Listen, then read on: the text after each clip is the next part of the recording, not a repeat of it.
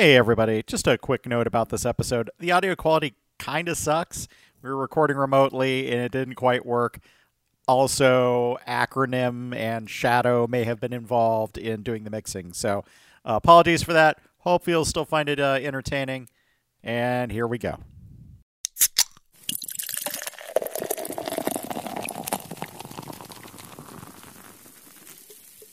Welcome, everybody. It's Draught Politics, episode thirty-six. Whew. Another deep breath kind of week. And as always, I'm E J, and with me... Hey, it's Steve, everybody. Yeah, we're doing this uh, remotely today. I had to travel for work, and uh, there was a lot going on this week, so we didn't want to miss it, but uh, we're going to catch up here real quick. Uh, before we get too far into this, we want to kind of give you a little summary of what's been going on the last week or so uh, since... There's a lot. Uh, so we're calling this our, our Draught Politics flight, like a flight of beer. So you get a little little sample of both the stout and the and the, and the porter and the, and the I P A. And I don't know. You, we'll, we'll see how it goes. But all of those things.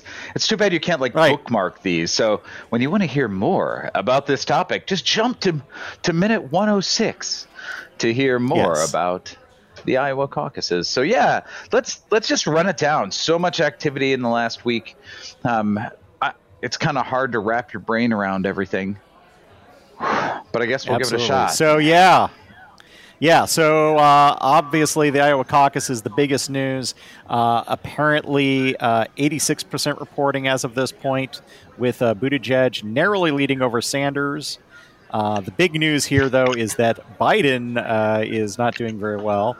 Uh, you'll note that we're talking about this a couple days after, and it's still only at eighty-six percent because uh, there's been all kinds of screw-ups that we'll get into. I mean, yeah, crazy talk. Some good stuff to talk about. The other thing that uh, – what's that guy's name? Uh, uh, Danny – Danny True – that – That Trump guy, I guess he was acquitted today. Some the guy with the hair, right? Right. The guy with the hair. Yeah. Yeah. Uh, yeah. So, what, what what's happened with him this week? Yeah, not much. Just just got acquitted and State of the Union. So, okay. Trump not being removed from the office off, from office, no surprise there. Uh, State of the Union, also not much of a surprise. Well, I mean, some surprises. It was a made-for-T V moment. And uh, Pelosi kind of surprised really, that uh, make you want to vomit, really. So, yeah. Well, you know, a little of both. I mean, uh, Pelosi had a, a really nice, a nice pointed statement when she tore up the president's speech as soon as he was done with it. So that was nice. That was nice. And in the in the sort of policy realm, we had a proposal to establish block grants for Medicaid. I mean. This is a, a thing. We'll go into it later, but it's it's suffice to say, block grants have been the you know the conservative talking point about Medicaid for and Medicare for a decade more. Um, so it must be good for everybody. Oh yeah, for sure. Uh, yeah, and talking about uh, Medicaid, it I mean, gets us into medications, medicine, health. Coronavirus still uh, going crazy. Uh, twenty-five thousand reported infections with approximately five hundred deaths. Uh, looks like about a two percent death rate at this point, so it seems like it's down slightly uh, compared to what we were seeing earlier. And there's been twelve confirmed cases in the U S, including one in Wisconsin. So that's interesting. Eek. Uh, also in the eek, Brexit, it's happening. It's happening. The flag was removed from the E U Parliament. Of course, nobody knows what the details are. Not too surprising, but they're supposed to know by the end of the year. So we'll see how that goes. Yeah. Yeah, that was that was something that happened uh, previous. It should have been in, covered in a previous episode, but we had so much else going on we didn't get to it. Uh, and finally, it uh, looks like uh, in some more local news, uh, Mike Madigan's office got visited by the Illinois State Police. Keep following along to find out if Mike Madigan's in trouble or not. Spoiler alert. I think he is. Anyway, so that's the rundown. I mean, that was the, the quick, whew, you're going to hear about all these things today. We've... We've managed to get through a lot in only what six days, six days since we last indeed since we last met. So, but let's let's talk about I, let's talk about the caucuses. I mean, I, we're going to get to the impeachment and the, the trial and, and whatever this week has been a bigger circus than normal. So let's talk about the circus. Election Circus twenty twenty. And the center ring of this week's circus was the Iowa Caucus. Uh, I mean, caucus. Right, right. Yeah, no, this is this has been insane. So uh, if you're a political junkie like myself or E J, you were like hanging on, waiting to see when the results are going to come out. And you're like, all right, it's, you know, seven o'clock, seven thirty, get a little late. What's going on? Oh, apparently yeah. there's uh, some kind of quality control going on. Okay. Hmm. And then results were getting pulled from various sites, and it, it got it, it was kind of a disaster, to be honest. It was it was a real disaster. And here's the thing. I thought, how cool would it be for us to drive to Iowa, to Davenport, find a brewery, and podcast the results as they came in? I'm so glad we didn't do that. That would have been such a disaster we for could us have, personally.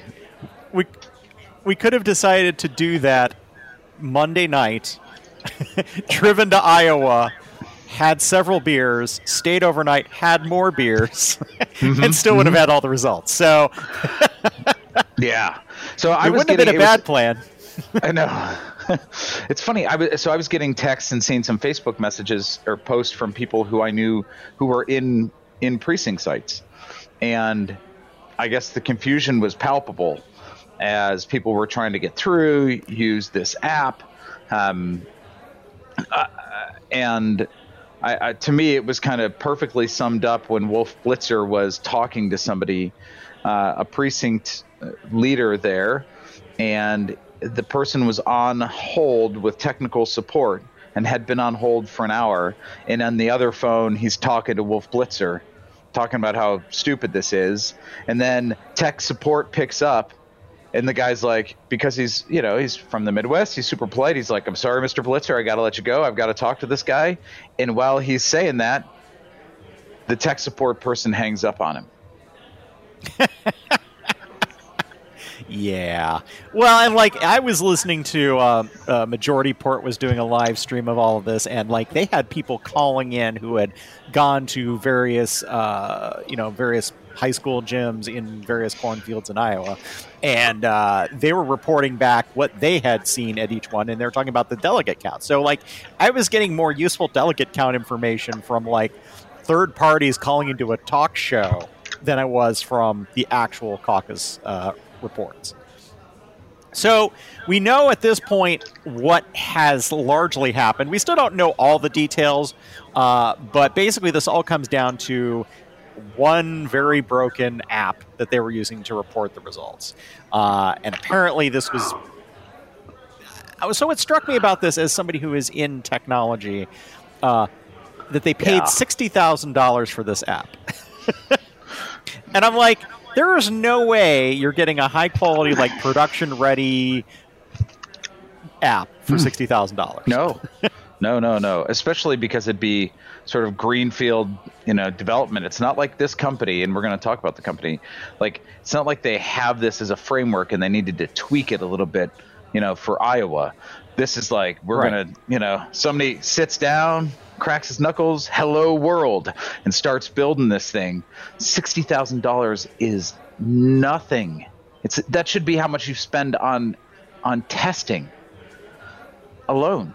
Right. Just uh, it, yeah. it's it's insanity. Well, and also I just love the thought that somebody looked at like the demographics of poll workers and thought these people need an app. Because, like, I, you know, I've, I've, I've gone and, you know, worked at polling sites during elections. It is predominantly retirees. It's people who are, like, you know, doing volunteer service and all that. And so it's like there's not a lot of, like, real deep technical knowledge, and certainly giving people complex instructions on how to install some app uh, is not going to work out very well. No, no, no, no, no. And the company that built it is... Uh, I just love the name of this company.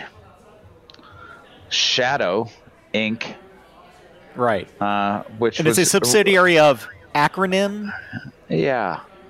And so all Shadow uppercase was, acronym. Yeah. Uh, Shadow was started by uh, some folks who worked in digital and data on Hillary Clinton's campaign. So kind of long, long time people. And of course, that's turning into some conspiracy theories about this whole thing. But, you know, that aside, um, you know, they're really charged with, you know, trying to get the Democratic Party writ large more digital. And, you know, what happened is somebody, you know, somebody was like, hey, I don't know, we should do this on an app. And somebody's like, have you talked to those folks at, you know, Shadow? And then they ask him, like, hey, do you want to do this? And Shadow's like, sure, we can do that. How much is it going to cost? I don't know, sixty thousand dollars? Or it was probably like they didn't want to do it. And they thought, well, there's no way Iowa Democrats can afford sixty thousand dollars. Maybe then they, they got just suckered like, into doing it. How much can you afford? Oh, yeah, we can totally do it for that. Yeah. And, of, of um, course, they had, they were also supposed to do it for the uh, – for Nevada, but Nevada has since said, actually, you know what? We're not gonna, we're we're not gonna do that. So, not even yeah. Nevada will gamble on this app. Indeed, no, no. Nevada likes to likes to know the odds. That's how they do. Uh, mm-hmm. But yeah, no. And it's I, I want to call out the whole conspiracy theory stuff we've seen around this because of that company having connections to, you know, some of the people in Clinton's team. Also, uh, Buttigieg uh, had paid uh, Shadow for some indeterminate work. There's been some people suggesting, oh, this is being rigged in some fashion. And uh, that's that's crap. there's, there's nothing to suggest that. Um, I think that, I mean, ultimately what you're going to see is anybody who's been in a major campaign working for Clinton, working for Obama, they go on to do other things in the same sphere. So there's no reason to think that there's any conspiracy there. In, de- in almost certainly there's, you know, people who are working those connections, you know, within the party to get that business. Yeah. You know, and that's just how it works. I don't think there's anything questionable about it except for the fact that obviously these people had no idea what the hell they were doing. Yeah, and I mean, it was so bad that there's no way it could have been intentional. There's yeah.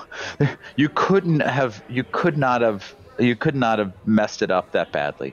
But let's let's talk about the results. I mean, people are going to be yeah, talking about Shadow. Yeah, because we've gotten into all the craziness, but yeah, yeah. let's. So right uh, now, this is reporting at eighty-six percent. Um, we'll see if more comes in. It's kind of crazy to me that, you know, a couple days later, we're still taking our time to get to one hundred percent, and also, why are we reporting partial results? Like, just wait till you get them all done before we start reporting them at this point. You're already behind.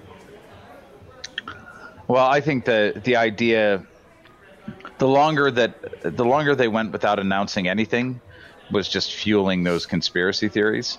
Um, yeah. Although, as I, I mentioned to somebody else, like, if they were really rigging it, they don't need to take their time. Right.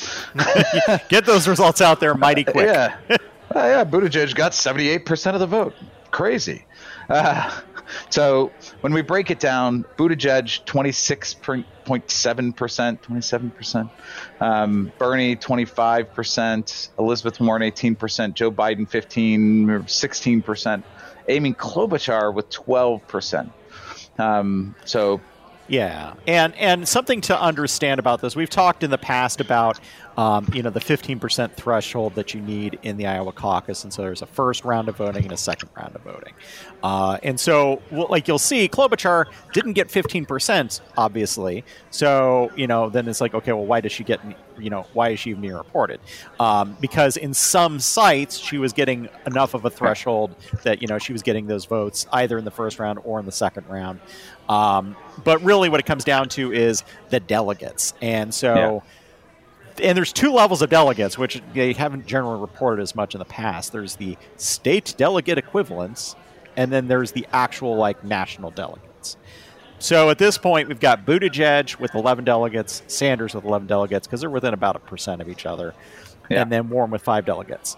Biden gets zero, Klobuchar gets zero, nobody else gets any. Uh, it's just those top three who actually get any delegates. Yeah, which, uh, I, I mean, if you look at, and I, I guess there were a couple things that were interesting to me, sort of between first first count and second count. So, you know, first count, they looked at people, what percentages people were at, and then, you know, what happens after the reallocation of people when the, you know, the Yang folks, you know, for, or everybody who's dropped below fifteen percent, you know, their, their folks redistribute. Um, Buttigieg had the biggest jump uh, in there. So, you know, I think that that goes to show that he, you know, in all those places Biden wasn't viable, I think he picked up lots of those lots of those voters. So Bernie had the, the biggest, the, the most people uh, on the first vote, uh, but it may have dropped to second on the second. And, and again, it's it's like the Electoral College. You know, you can you can win the, the popular vote and lose the the delegate count or tie, as it may be. Yeah. Yeah, and we don't know at this point. And obviously, we've still got another, you know, fourteen percent or so to go. So there's always a possibility Sanders ends up in first at this point. But uh, it looks like we're pretty – I mean, I would almost call this a tie just because of how close it is. Um, yeah. There's, you know, the two clear front runners. Uh, I think the biggest news about all this, though, is how badly Biden did. Um, I mean, you know, he got there were several places that he was being reported as not being viable. Uh, you know, early on in the in the conversations I was hearing, uh, you know, on on the day of the caucus. So, uh, not not a good day for him. No, not at all. Not at all. And uh, you know, to come in there to having already set uh, expectations pretty low and saying like, look, I don't think we're going to win, but you know, ugh. And then to finish fourth. Yeah. Like that if he is... got second or third, like, okay, fine. But he's clearly, like Buttigieg has clearly sort of taken that, that lane of the more moderate uh, approach. And so yeah. That's not good for him.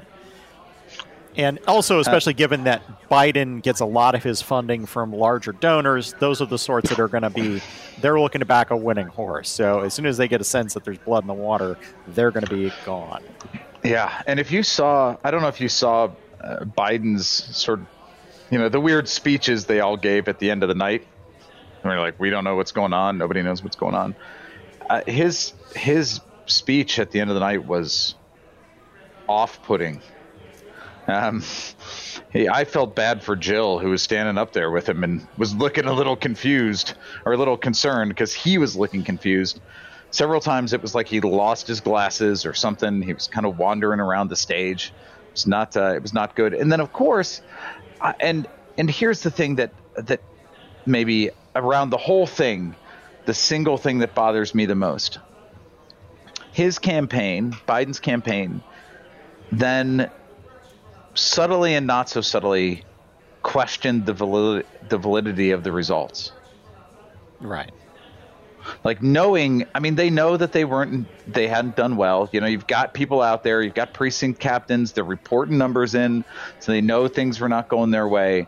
Then to just immediately go to that sort of Trump-like tactic, well, there's probably a, a you know, maybe something wrong here. Maybe something, uh, maybe you shouldn't trust these results. Like, we don't need that. No, no. Do not, uh, yeah, I, do not need that. Yeah, no, that's exactly what we don't want. And so, yeah, so it's going to be interesting to see. I know um, looking at five thirty-eight's predictions, uh, they were saying that uh, Sanders' chances are now two and five of winning, uh, which is puts him in first place uh, as far as their measures are concerned. Uh, so that's a big shift for him after Iowa. Um, you know, we'll see what happens. It looks like he's likely to win New Hampshire. Uh, and then from there we go to Nevada, where he also has strength. Uh, South Carolina. It, it's going to be interesting to see how does Buttigieg do. Uh, does he get a boost in the polling? Um, you know, uh, there are places where he has obvious weakness, like South Carolina. So you know, who knows? Um, you know, before I want move on too far from that, there was a couple weird little stories that gives you a sense of how sort of odd the caucuses are, even when Acronym and Shadow aren't screwing up the vote count. Was fraud guarantee involved? Right. Uh, no, this one, it was uh, so Cory Booker ended up getting a, a delegate, a state delegate, so not a national delegate, uh, after a group of Yang, Klobuchar, and Biden supporters all decided that they were going to combine a protest vote. So instead of going to one of the other viable candidates, they pooled all of their percentage together to get enough to get to that fifteen percent so that they were going to vote for Booker. Like, Okay. Uh, and one other one, which I think is bis- the most bizarre I've heard, uh, there was a Sanders supporter. So Sanders was in this one precinct and did not get the viability threshold. So his people were going to go elsewhere. But nobody in the caucus site really understood how the system was supposed to work, except for this one guy who was a Biden's, or excuse me, a Sanders supporter.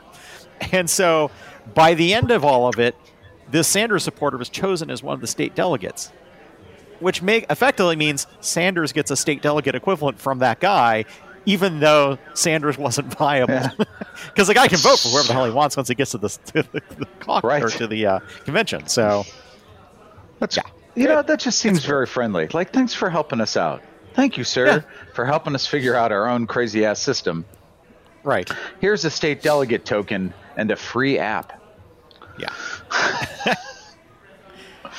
yeah, uh, caucuses are weird.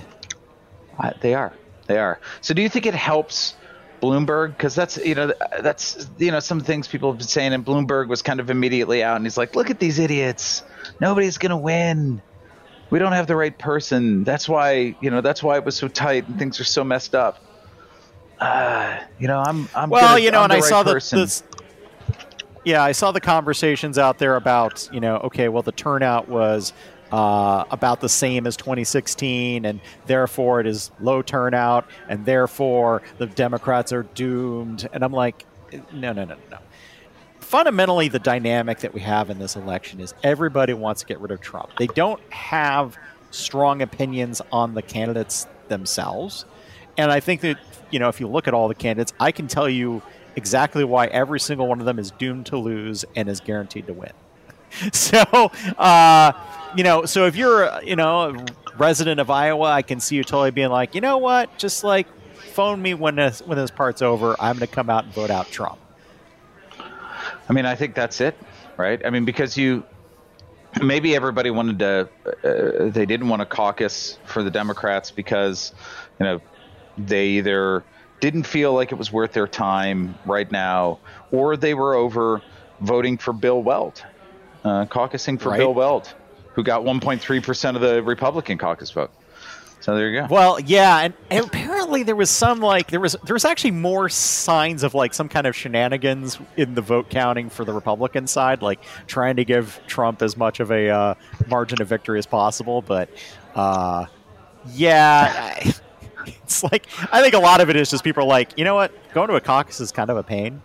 I don't really feel stand around a gym for a couple hours, so, you know, call it good. I'm not good. I'll, I'll show up at the uh, general, hopefully. Just, but just to give you an idea, and again, I'm sure they're not calculated the same way. Uh, yeah, total votes. I was going to say there's there's some kind of fun thing about Bill Weld getting a few more votes than some of the Democrats, but let's let's put that aside there and and move on past past Iowa, yes. out of Iowa. Yes. And yes. on to the debate. Uh, yeah. So we got another debate. Ooh. Okay. I know. Like, I, I'm actually very tired of debates at this point, uh, especially because, you know, you look at the lineup and it compared to kind of where we're at in all of this, it doesn't make any damn sense. So yeah. uh, Bloomberg is not yet in. Uh, apparently, the rules changes uh, will affect the, the February nineteenth debate. Uh, so it's possible that Bloomberg could be in that one. Uh, and then... But in this debate on Friday, it'll be Sanders and Buttigieg and Warren, who all were in the top three in Iowa. Then you got Biden, who was fourth but got no delegates, Klobuchar, who was fifth and got no delegates, and then Steyer and Yang, who weren't even close. So why are Steyer and Yang even in that? I mean, I guess Steyer does have some strength in South Carolina, but overall, you know, do they make sense of debate at this point? Probably not. Um You know, the next debate on the nineteenth, you know, the, at this point, the only qualifiers are Sanders, Warren, and Biden, which now that doesn't make sense because Buttigieg should probably be in there instead of Biden. It's like I, it may be the time where they just need to just say, okay, we're going to decide and be authoritarian about this. But, you know, it's it's a, it's getting messy. It is. And, you know, because, I, you know, the people who there was a lot of complaint about, you know, them changing the rules for Bloomberg. And look, I. I, I don't want anybody to buy their way in. Um, but Bloomberg is polling, you know, nationally. Of course, somebody could say that it's just because he's got unlimited funds and so he can run ads, and then you find enough places where he's run the ads to build his, you know, you know, to build that, uh, you know, the, the polling up. Um, but I, I feel like they do probably just need to say, we were egalitarian about this. You know, we had we had rules that shouldn't have really benefited anybody, although we could have cherry picked polls. But, you know, we had a lot of people. It's time to get to the real issues. Um, it's time to get to substantive debate. Um, but then I go back and forth and say, like, Yang can't win, but having Yang on stage changes the dynamic, and it it helps talk about issues in ways that that otherwise I think we would not. And so, well, yeah, but I, I, I think it, like, we're at the point where we're past that. I feel like, like, okay, talking about the issues in a different way, like, we're down to, like, who are we going to pick? And, you know, so having it, the ones who are actually viable makes more sense to me, because I'd rather get into depth with three or four candidates rather than spreading things out across, you know, seven or eight candidates. Yep. No, I think I think that's fair. I think that's fair. So we'll yeah. see. If, I mean, I, I think they're, you know, they're up for changing the rules, and I think that they will. Um, and we'll we'll know for sure uh, after this next debate. I think they'll announce the, the rules, any rules changes for the nineteenth, and after, you know, maybe the day after, maybe Wednesday after the uh, after New Hampshire. Who knows? Yeah. So that's uh, that's the circus for you. Uh, you know, do things a little different order this week, because that was the big news. Now we're on to today's news: impeachment. Arrest the president. Arrest the president. Arrest the president. You got the evidence. Arrest the president. Arrest the president. Impeachment. It's over. Yeah, that's that's it. It's, it's all over. Done. It ended the way that we thought it was going to end. You know. Well, you know, I, I'm not sure. Maybe not, because we got one Republican to vote to convict Trump on one charge, which honestly I feel like is a big victory. I mean, it is. I mean, I, I think we always said and thought, although I don't know, you know, if somebody had asked me to put odds on it, what I would have been, what I would have done. Um, that there was a chance that, you know, a Susan Collins, Lisa Murkowski, you know, Cory Gardner, somebody vulnerable might, you know, flop, you know, flip votes. Uh, in the end, none of them did. Mitt Romney. And I, and you know what he, he said, he, you know, he kind of came out and he said, like, you know, I take an oath before God, and I take that very seriously. Um, it was a, it was a, you know, it, it felt sincere, uh, his, his sort of explanation uh, for why he was voting that way. Um, it also is something that, you know, you'd like to put up next to uh, other so-called Christians, you know, people who wrap themselves in uh, in Christian faith. Uh, you know, how do they respond when somebody says, I, you know, I would not feel good about my commitment to honesty and God uh, voting any other way on this? Yeah.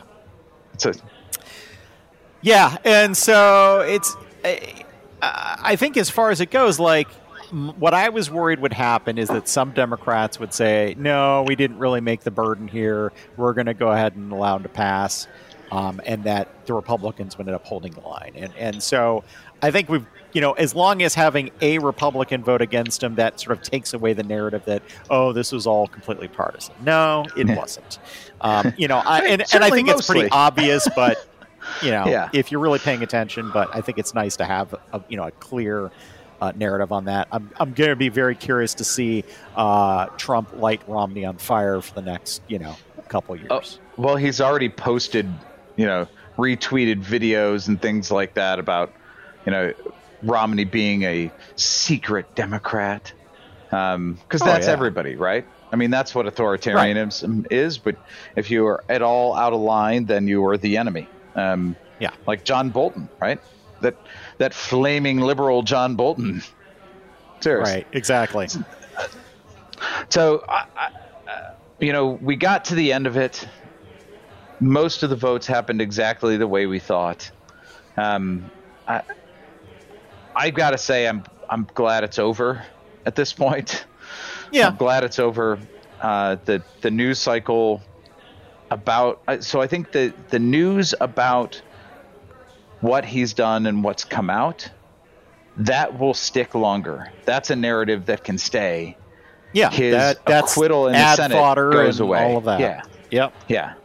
The it's he's not going to be putting up ads that say, you know, that say I was acquitted by the Senate in an impeachment trial.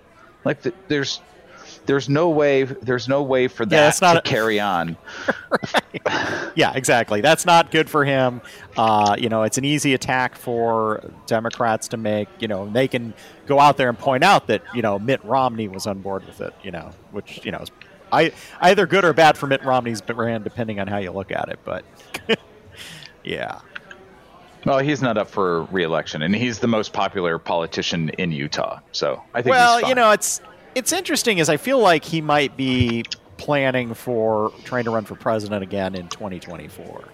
Uh, you know, trying to look like, you know, he is the the voice of sanity. Uh, you know, hoping that, you know, he'll be running against a more liberal Democrat, something like that.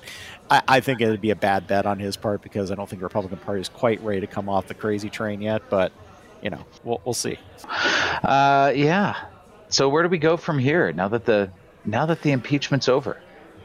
Well, you know, uh, Iowa Senator Joni Ernst suggested a new direction we could go with this is uh, start Speaking planning of the crazy impeachment train. Of right.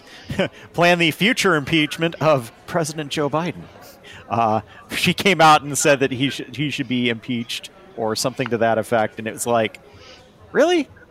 Like, we're, he's not even like won a nomination yet. And after Iowa, of course, she said this before Iowa happened, uh, but uh, at, you know, after Iowa, it's even more ridiculous to even be talking in that direction. Uh, so, yeah, maybe that's why I, he lost. You know, yeah, that's exactly Iowa. It. Like, oh, she's going to impeach him, so we better not vote for that guy. Yeah. It's insanity. But yeah, yeah. And afterwards, she's like, "My statement was taken out of context." Uh huh. I don't. I don't. What was the context? I, like, whenever right. somebody That's, says that, I I, I want to know what the con- just tell me what the context was, because I'm I am perplexed. Yeah. Like, we're gonna play this entire three minute clip where you say that in the middle of it, and and it'll still sound exactly the same, and you'll be like, "No, no, no. That that's totally not what I meant." Like, okay, sure. What you didn't see is I was holding a sign right then that said, "Just kidding." Right. So in the news cycle, and I think, you know, what I felt I thought was very interesting about the way that they the Republicans handled uh, handled the timing of the impeachment, the the final vote was clearly this was about trying to maximize news cycle, you know, from last Friday, you know, the vote to say they're not going to have witnesses through to the end of the State of the Union, you know, with, you know, closing arguments that they expect nobody to watch, um, the Super Bowl, Iowa, and, you know, the final vote in the Senate and the State of the Union, and trying to control that, the, that media cycle as much as humanly possible, right. um, which leads us into the State of the Union. So I think they were hoping for that sort of State of the Union, you know, wow, it's awesome. And then the one two punch of the acquittal and, you know, being able to carry this huge momentum out. Um, though I think the Iowa stuff has has overshadowed that uh, to yeah. some extent. Yeah. So, uh, yeah. So moving on to the State of the Union, uh, I, I I have a confession to make here is um, so uh, that evening when the State of the Union was on, I was uh, down with a with And so I was not going to make myself more nervous by watching the State of the Union. Uh, I don't know if you, you watched it, E J.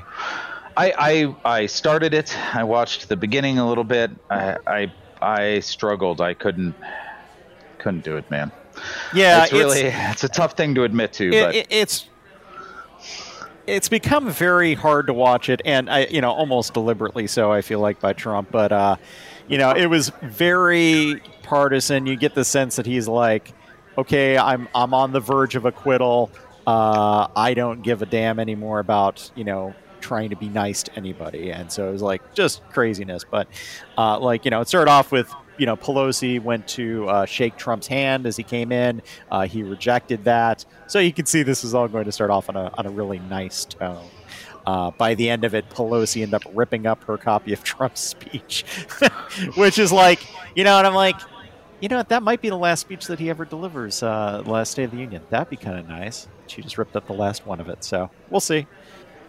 I mean, that is I, I, like seeing her stand up afterwards and just tear tear that speech up, like such a such a power move, such a power move. And I, you know, I have no problem with it personally. And I, I, I really feel bad for, you know, her having to sit back behind him during that whole sme- speech, knowing right, that he's like, smirking like an idiot and just just yeah, like lying we, we his didn't ass even, off. Yeah, like we were just watching it on T V, or I was not at all watching it. Like I can't imagine being forced to sit there and have to look moderately polite for, for that long. Yeah, yeah. I mean, the only person whose whose job is worse during the speech is like the fact checker at Washington Post. Right. I mean, that guy's like, real time fact checking. You got to be kidding me. I don't know. Yeah. Who's got that kind of bandwidth? Who has got that kind of bandwidth? Because because he started off, and you know, I've I've read through everything now, and and one of the reason one of the reasons why I I, I couldn't deal with it is because it just started off with lying, like just mm-hmm. just immediate, you know. Oh, the economy is the best it's ever been. Not true. Uh, tax cuts didn't help anybody. They hurt everything. Like job creation yeah. stuff, all lies. Unemployment rate, kind of a lie. You know, I, I, people off food stamps. Like we've cut food stamps, and now right. we're going to claim victory for that. I, yeah. I mean, yeah. You could also like you know get get everybody off Medicaid by by blowing that up, but we'll get to that in a sec. Yeah, it's it's it's crazy. Uh, I think the highlight of the evening was the big uh, surprise awarding of the Presidential Medal of Freedom to Rush fucking Limbaugh. uh, and if you hadn't heard, uh, Rush Limbaugh has been diagnosed with advanced lung cancer. Uh, I, I made sure to go back and look at several covers of Cigar Aficionado and wonder myself, well, how did that happen? Huh, strange. Uh, yeah, so uh, that happened. I, I, I, honestly, at this point, I'm like, do we need the Presidential Medal of Freedom anymore? Because I feel like it's only given away to terrible people by terrible presidents. I, I, I don't know. I, I mean... I'm not gonna. I'm not gonna get be down on the Presidential Medal of Freedom. That seems like a small thing for me to want to care about right now. Well, um, there's that.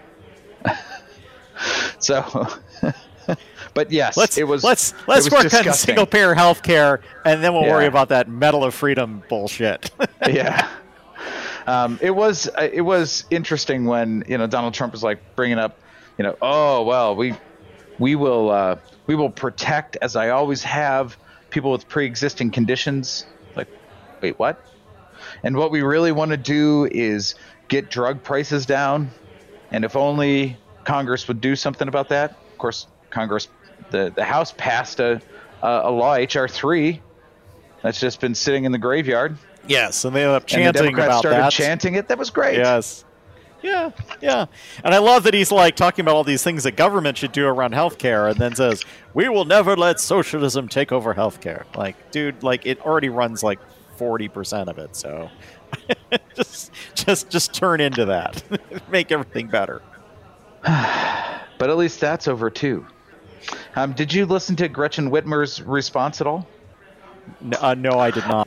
It, it was pretty good. It was a little boring. It was a little boring, but... You well, know, yeah, they, they always, always are. are. But Gretchen Whit- Whitmer's, uh, um, she's fantastic. I, I, she she's very smart. I think it was delivered in a, a good, measured way. Um, it's it's worth a watch, uh, or at least watch watch highlights of it. Um, uh, yeah. So good, good. So yeah, so yeah. State of the Union's done. Impeachment's done. Caucus is done.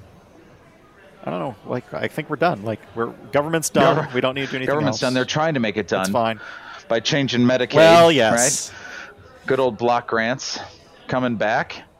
So Medicaid, uh, yeah, so we're uh, moving towards uh, doing block grants. Uh, apparently the Trump administration is trying to do that. It's something that comes up uh, somewhat regularly with government programs uh, where they try to, rather than having everything being run by the government, having the costs, you know, adjust as the need happens.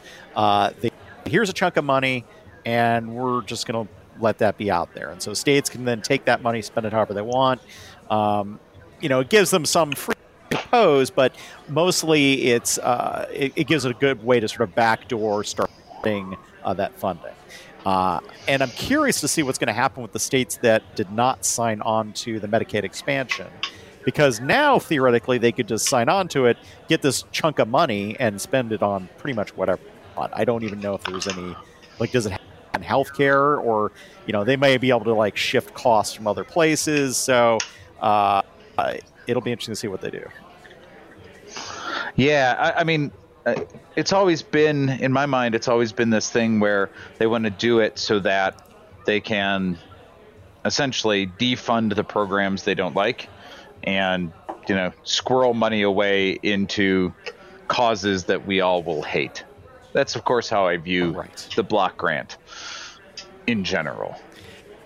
Yeah, I mean, you know, I'd be curious, uh, you know, if they change this, it'd be kind of cool if at some point then, you know, the Republican states buy into it, and then the next president says, well, we're going to get rid of the block block grants thing. And then they're like, oh, and now we have the Medicaid expansion. Damn it. Uh, give it, uh, uh, we unexpand. Yeah. Right. Uh, let's move away from our... our fun country and talk about something even less fun than yes. block grants, the Wuhan. Yes. Uh, something I was thinking a lot about today as I was uh, flying uh, through airports. Uh, you know, I kind of figure that's that's the last place I want to be when there's a, some sort of a pandemic going on. Uh, but like we said earlier, I'll run down that there's only infections so far uh, in the U S, so relatively under control here. Uh, it's China where things are getting crazy. Uh, so the latest, we have about twenty-five thousand cases with five hundred deaths and about a two percent death rate. Uh, but it is projected to become a pandemic at this point. It's spreading fast enough into enough places that uh, that seems likely. Yeah. Uh, which, you know, if it's in more than more than two countries, is it more than one? Or I, I, I think it's as long as it's in multiple countries and it's an epidemic. Sort of pandemic. Yeah, I don't, you know, I don't know the rules around this. Um, yeah. I do know that uh, what Japan's quarantined an entire cruise ship. Hashtag places I don't want to be. Um, right. And the other really well, at least you're not getting Legionnaire's disease. So hey, you know, it could be worse. Um, the other, so here's the other thing I, I saw um, a couple different places. So one of the Uh, state news media uh, in China had published some numbers around this on February first. And those numbers mysteriously changed like two hours later. But the first set of numbers were considerably higher, like one hundred fifty-four thousand yeah. people infected and twenty-five thousand people dead, which... Like, yeah, whoa. That would be very, very, very, very bad. Yes, very bad. Um, and you're just like, you know, honestly, if it were a U S organization that made the mistake, they'd be like, we made a mistake. Sorry about that. Nothing. But like, it's China.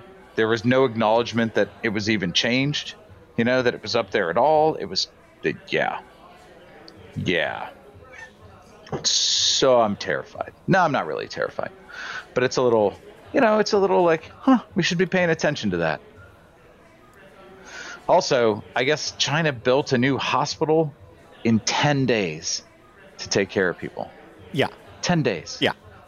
How do you, which is kind of crazy. How do you think the people like doing road work on the Edens are like?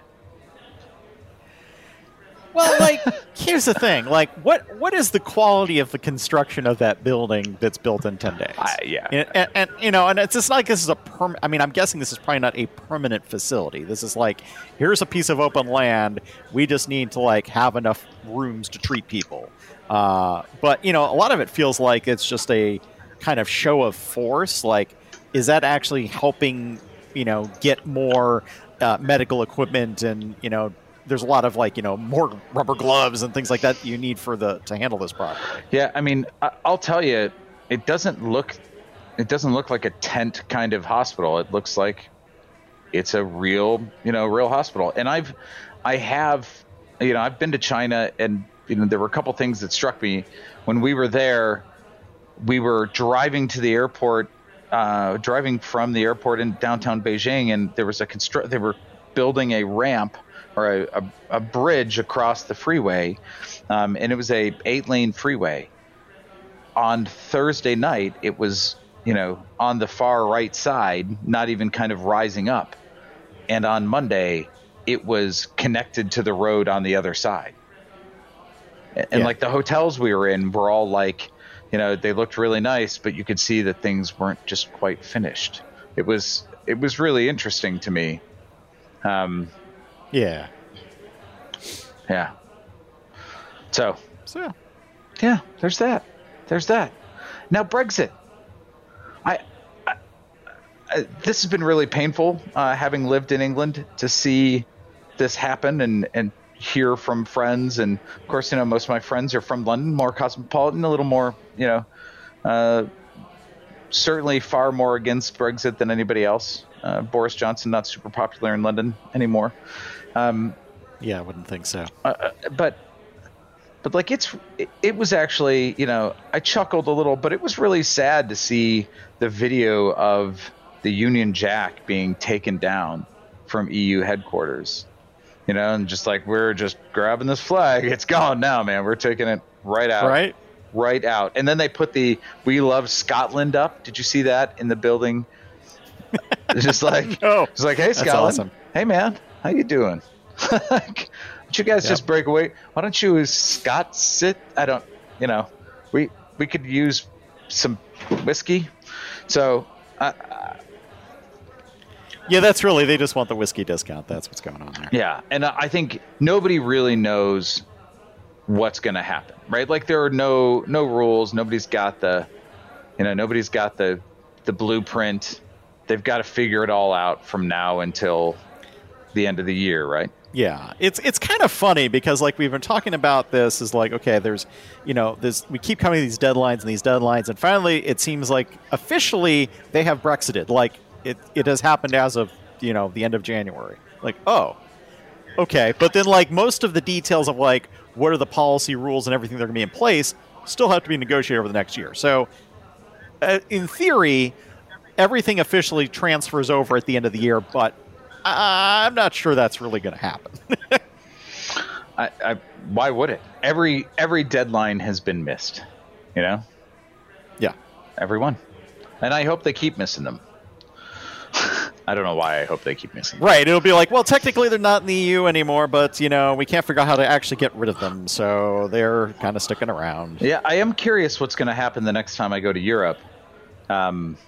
You know, if I transit through, you know, if I'm transiting through Heathrow, or, you know, I, I'm just I'm curious to see what the, the immigration situation is going to be like.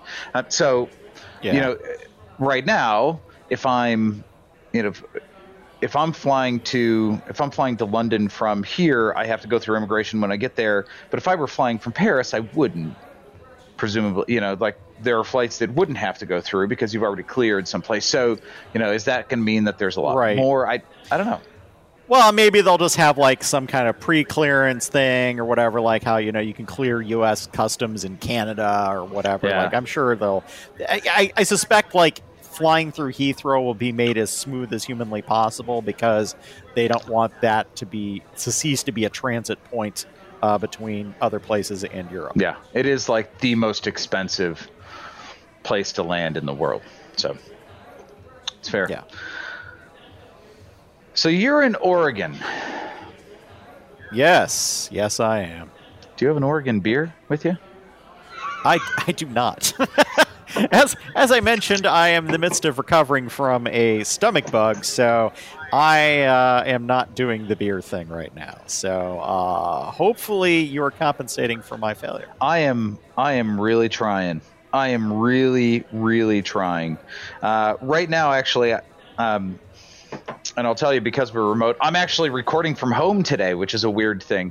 Um, so I... Yeah, I, so all of the background noise you're hearing today is completely synthetic, everybody. So just just keep that in mind.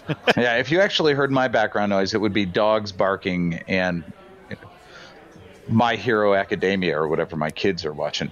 But yeah, mine would be the hotel room A C unit turning on and off every so often. I thought we've already talked about coronavirus, uh, so or Legionnaires. Yes. So uh, my my wife was was very, very kind, and on her way home from work, uh, she stopped and bought a bunch of beer. So I had no idea what was going to come down. And during the segment, she delivered to me a Venkman by Ailman, Ailman Brewery. I believe I've had that before. It is, it is really interesting. It's a double pale ale uh, with tangerine. It, it's it's really good. I I'm really, I'm really liking it. And these guys are, uh, they're here in Chicago. Uh, I, it's a brewery we haven't been to. We've been to twenty-four breweries. We haven't been to, to Ailman yet.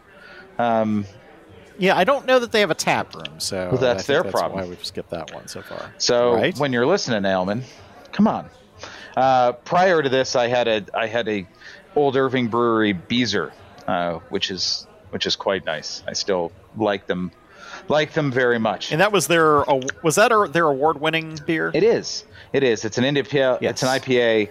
Um, just a really clean, nice beer. You can pick up a four-pack like in the fridge at the you know by the door at Old Irving there on Montrose. Uh, you should pay for it though. Um, yeah, but but generally, yes. generally, generally speaking, you should pay for it.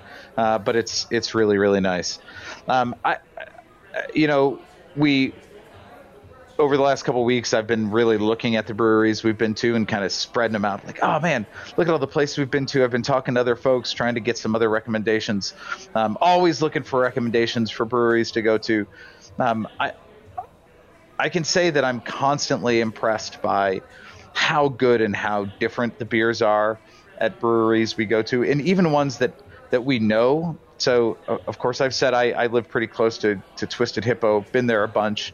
Like, those guys will pull out new beers, and you're like, this is fantastic. Like, just just on their craft. Um, I think yep. that's why the beer scene is so good here in Chicago. People working together, working yeah. hard at making some good, good original stuff all the time. Absolutely, yeah. So, uh, yeah, so I'm going to be uh, here in Oregon, a little time in Seattle before I head back, so hopefully I get to try some of the beers out here, and uh, uh, I'll bring back some reports. Uh, I know they tend to be a fan of the West Coast uh, I P As out here. I will not be having those, but we'll we'll see what I come up with. Go to the Bend uh, Brewing Company.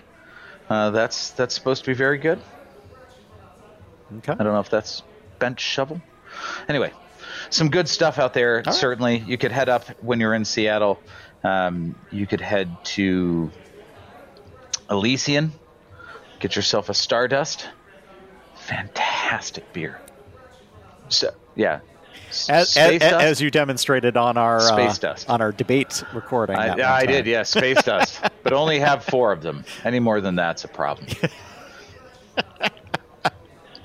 So, yeah. So, uh, that's our beer, uh, or my lack of beer. Uh, so, let's go ahead and talk a little bit about uh, what's going on uh, more locally, at least locally to you at this particular moment. Sure. I thought you were going to maybe talk about the uh, some of the, the races going on for municipal elections in Portland, which are fascinating, actually. Oh, yeah. Yeah, exactly. I'm sure there's some real, real good stuff here. You know, maybe our West Coast contingent wants to hear it. Now, uh, Chicago, uh, so a couple things, you know, tying in, you know, national and, and very local. Uh, your alderman, Matt Martin, and our mayor were both guests of uh, Congress people at the State of the Union address. Uh, so they were both out there um, in the visitors gallery. What what I want to know is what they did to pun, uh, to piss off those Congress people that they made them they, go sit through the State of the Union. They had to go out there and sit through that. And I guess Lori said, you know, she was waiting to get up and walk out, honestly, because he, you know, Donald Trump was saying some pretty racist things, and you know, she she was getting like pretty mad, and you know, it's like, I guess she said if he had mentioned Chicago specifically, I would have gotten up and walked out. You know, solidarity there, but you know, like. I can respect that. Uh, and, you know, we heard some similar, you know, sort of disgust from Matt Martin, uh, who um, is very keenly aware of, of those kinds of that kind of rhetoric and, and those kinds of issues. Yep. Yep. Uh, I, I, yeah, I guess I, I don't know. You could have paid me enough. Could you imagine? Actually, could you imagine going to the State of the Union, being invited, and you're sitting there and all of a sudden Rush Limbaugh comes in, sits down in front of you. I'd be like, uh, I'm I'm gonna go now. Like there's there is nothing that good that will come of this. Yeah. Oh, he's sitting right next to Melania. Oh, oh boy. Sweet Jesus. oh, oh God, is there glass in front of this? How far is it down there? Oh, I'll land on Roy Blunt. That's not gonna be good. Oh, oh my word! Uh, also in Chicago, so you know we are we are not far away from um, the the primaries in Chicago, which for most Chicago offices are the actual election. Um, so you know we've talked about it a lot. March seventeenth, Saint Patrick's Day, Election Day. Oh my word! Uh, I, you know the race that I keep looking at uh, and, and seeing a lot about is the Kim Fox race. Uh, uh, you know, people are attacking her. Lots of money is going into that. She's just got one hundred fifty thousand dollars from S E I U. Uh, one of her main challengers, um, Conway, uh, is getting a lot of money, mostly from his dad, which is, you know, nice, nice to have a rich dad. Yeah, like just dumping millions of dollars in. Um, it, so we're see, I, I'm seeing ads in different places uh, about mostly about Jesse Smollett, which is really, really interesting. Like the whole right. thing. That's like the one that. thing everybody's pissed off about. It's like, okay, she's otherwise done a good job. I think that you can make a case, you know, different ways about that. But it's like the only thing they really have thrown against her. Yeah, yeah. Well, and here's one of the things that's really interesting is that her, one of her big arguments is that um, Conway hasn't practiced law in a long time, which what you you wouldn't remember. I didn't really remember until I started kind of going through things. Like that was the big argument against Kim Fox last time. She hadn't practiced law in a long time. I just love it. Well, just, you, you know, history repeats itself. Um, yes. Uh, and I think – Uh, over the next couple weeks, I'm going to pick a couple of these races and really dig into them. I think you know there's some really interesting stuff happening um, in the Supreme Court. Uh, the county clerk's race is is a really interesting thing. Um, water reclamation. Everybody loves water reclamation. Uh, so some you know some things out there. If they know what the hell it is, yes. It's an important body. They've got a big budget, man. They've got a big budget. Yeah. Uh, outside of that, um, there were a couple things that I wanted to talk about, you know, Chicago-wise. Um, one is that the mayor announced this week that, that she is taking applications for these advisory councils. So she's putting together a number of advisory councils. Anybody in the city can be on them. Um, but the idea is trying to get feedback from, you know, everyday people. Um, boy, that sounded a little snarky. I didn't mean it as snarky as it sounded. Uh, everyday people across the city uh, to get involved. Um, so you can go out to the, the mayor's website and find out about them. Um, uh, they are uh, they're really, I think, uh, they're about issues around minorities and women, and you know people have just come to the city, so you can see the individual councils. Um, I, I think it's a great way for people to get involved, or at least try to get involved. You know, it's obviously going to be pretty small numbers, but uh, I thought I thought worthwhile bringing up. Um, the less interesting, fun stuff, I guess, is, is on C P S side. So uh, this week, the Inspector General of C P S, Nicholas Schuler, uh, resigned, fired, fired, resigned, uh, uh, really forced out. Uh, there were lots of complaints about it being a hostile workplace. Uh, so this is a kind of a quasi-public job. Uh, he was appointed by uh, Rahm Emanuel, um, and really was, you know, he'd done a lot of things. I I didn't really have an opinion on him other than the fact that uh, he was primarily responsible, I think, for Barbara Bird Bennett going to jail, which I was okay with. Um, I don't know if you read much about this. I, I, I usually am more in tune with the C P S stuff because kids. Right. Yeah, for sure. Yeah. That will hopefully be in my future, but it's not currently as much on my radar. Yeah. So that's going to be a place that, you know, a, a spot that Lori is going to fill, um, and, and probably pretty soon. I mean, C P S has some issues, as was evident also this week. With Lincoln Park High School, the basketball team, there were some very credible, evidently, accusations of sexual misconduct by the basketball team that the coach and another administrator were aware of. And C P S kind of swooped in. They fired the principal. They fired the coach. They canceled the season, um, just shut it all down, uh, which prompted some protests and, you know, from students. The students walked out and whatnot, but Like it, it felt like it came out of nowhere uh, for a lot of people. Um, but, you know, these are the kinds of things that uh, C P S is, is still dealing with. Big school. Yeah. Yeah. All right. So that's uh, C P S. Uh, that kind of wraps up our well, Chicago stuff. Uh, but we do have a little bit of uh, Illinois news. And, you know, we love a good uh, raid. Uh, so I know. I, you know, it's, I, I, I, it's. I suppose there's a fine line between uh, issuing a search warrant and a, a full-on raid, but uh, yeah, the uh, Illinois State Police uh, showed up at Mike Madigan's uh, office door and uh, had a search warrant uh, related to a sexual harassment claim that goes back to twenty eighteen.